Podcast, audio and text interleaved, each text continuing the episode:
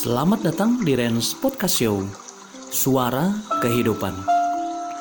Dalam podcast ini akan disajikan renungan harian, pujian rohani, cerita rohani, dan lain sebagainya.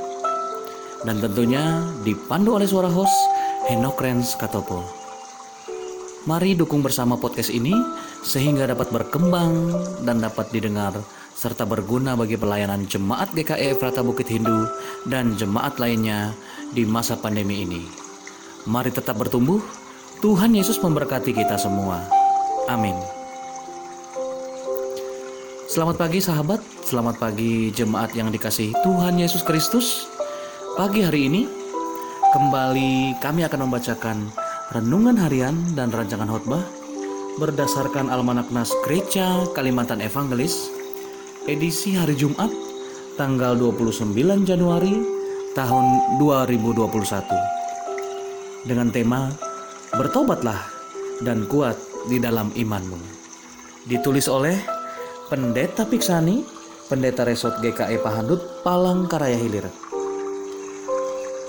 Nas Alkitab kita pada pagi hari ini terambil dari kitab Wahyu pasal yang kedua ayat yang ke-12 hingga yang ke-17. Namun sebelumnya, mari kita berdoa. Terima kasih Bapak, Engkau mengasihi kami jauh sebelum kami mengenalmu. Terima kasih juga atas kelimpahan karunia yang kau berikan kepada kami setiap hari. Engkau memberi kami makanan luar biasa dari firman-Mu. Bapa, sebentar lagi kami akan membaca firman-Mu Penuhi kami dengan kuasa roh kudus, supaya kami bisa merasakan kehadiran-Mu. Kami ingin firman-Mu hidup di dalam kehidupan kami. Jangan biarkan firman-Mu berlalu begitu saja. Mampukan kami Tuhan untuk selalu merenungkan dan melaksanakan firman-Mu setiap hari apa pun tantangannya. Biarkan firman-Mu menjadi penuntun jalan hidup kami Bapa, dengarlah doa dan permohonan kami ini. Ampuni segala salah dan dosa kami. Dalam nama Yesus Kristus, kami berdoa dan bersyukur. Amin.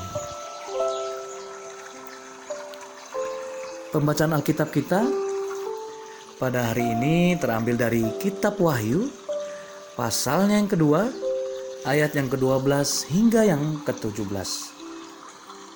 Dengan perikop kepada jemaat di Pergamus berbunyi demikian. Dan tuliskanlah kepada malaikat jemaat di Pergamus, inilah firman dia yang memakai pedang yang tajam dan bermata dua. Aku tahu di mana engkau diam, yaitu di sana, di tempat tata iblis, dan engkau berpegang kepada namaku, dan engkau tidak menyangkal imanmu kepadaku, juga tidak pada zaman Antipas, saksiku, yang setia kepadaku, yang dibunuh di hadapan kamu, di mana iblis diam. Tetapi aku mempunyai beberapa keberatan terhadap engkau. Di antaramu ada beberapa orang yang menganut ajaran Bileam, yang memberi nasihat kepada Balak untuk menyesatkan orang Israel supaya mereka makan persembahan berhala dan berbuat zina. Demikian juga ada padamu orang-orang yang berpegang kepada ajaran pengikut Nikolaus. Sebab itu bertobatlah. Jika tidak demikian, aku akan segera datang kepadamu dan aku akan memerangi mereka dengan pedang yang di mulutku ini. Siapa bertelinga, hendaklah ia mendengarkan apa yang dikatakan roh kepada jemaat-jemaat. Barang siapa menang, kepadanya akan kuberikan dari mana yang tersembunyi. Dan aku akan mengaruniakan kepadanya batu putih yang di atasnya tertulis nama baru yang tidak diketahui oleh siapa pun selain oleh yang menerimanya. Demikian pembacaan firman Tuhan. Yang berbahagia ialah orang yang mendengarkan firman Tuhan dan yang memeliharanya hari lepas hari. Amin. Saudara-saudara, bagaimana jadinya jika kita hidup berada di tengah orang-orang yang tidak percaya kepada Tuhan Yesus? Tentu kita akan mengalami tantangan, hambatan yang sangat luar biasa. Saudara kota Pergamus tidak sebesar dan seramai Efesus, tetapi ia menjadi kota penting yang menjadi pusat agama. Di sana terdapat banyak kuil penyembahan kepada berbagai dewa, termasuk dewa Zeus dan dewa kesembuhan. Aklesias. Kota Pergamus ini juga merupakan pusat pemujaan kepada Kaisar Roma dan merupakan kota pertama di provinsinya yang memiliki kuil-kuil tempat pemujaan kepada Kaisar Agustus yang didewakan. Pada tahun 133 sebelum Masehi, sewaktu Pergamus masuk menjadi jajahan Roma, ia dijadikan ibu kota provinsi Asia Saudara-saudara, dalam nas kita diterangkan pada ayat yang ke-13 bahwa ternyata orang-orang percaya hidup di tengah kota yang penuh dengan pemujaan berhala. Kota yang menjadi tata iblis. Meskipun demikian, orang percaya yang bertahan dalam imannya dipuji karena kesetiaan iman mereka dalam mengikut Kristus. Mereka tidak pernah berhenti percaya meskipun sukar Memang dari orang-orang yang sungguh percaya ini ada beberapa orang yang masih menganut atau berbuat seperti ajaran Bileam. Bileam adalah tukang tenung atau sihir dari Mesap Petomia yang disuruh oleh Balak, Raja Moab, untuk mengutuki bangsa Israel.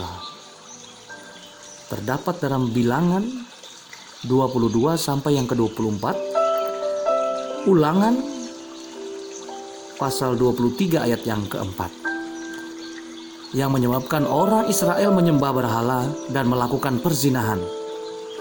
Terdapat dalam bilangan pasal 31 ayat 16 dan bilangan pasal yang ke-15 ayat yang pertama sampai yang ketiga. Jadi, Bileam dipakai dalam Alkitab sebagai contoh pertama dari seorang guru yang mempengaruhi orang untuk meninggalkan Allah dan menyembah berhala. Sama dengan penganut ajaran Nikolaus, yaitu berusaha mempengaruhi orang Kristen untuk menyembah berhala, yakni menganggap Kaisar Roma sebagai dewa dan mendorong orang Kristen untuk terlibat hubungan seks yang bejat. Pesan yang pertama di tengah zaman ini, orang-orang percaya juga tentu mengalami berbagai tantangan iman. Tanpa sadar, banyak orang percaya telah kehilangan jati dirinya sebagai anak-anak Allah di dalam Kristus Yesus. Karena begitu banyak tuntutan dunia menyebabkan orang Kristen menjadi tidak teguh dalam imannya mengikut Kristus.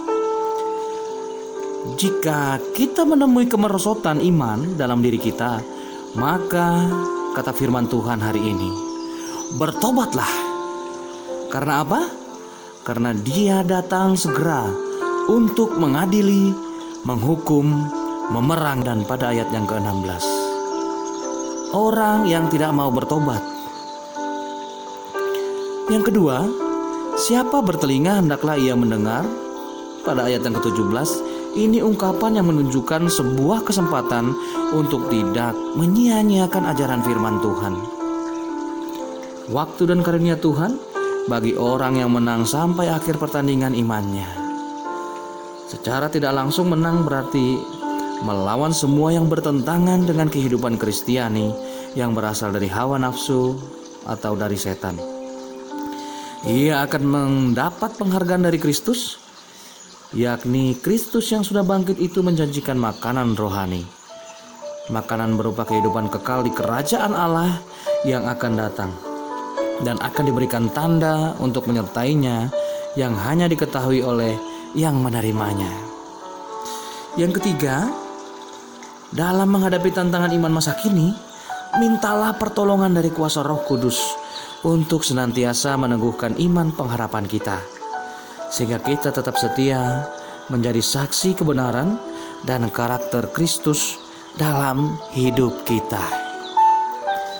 Amin. Sampai bertemu di episode berikutnya. Tuhan Yesus Kristus menyertai dan memberkati saudara dan saya. Haleluya. Amin.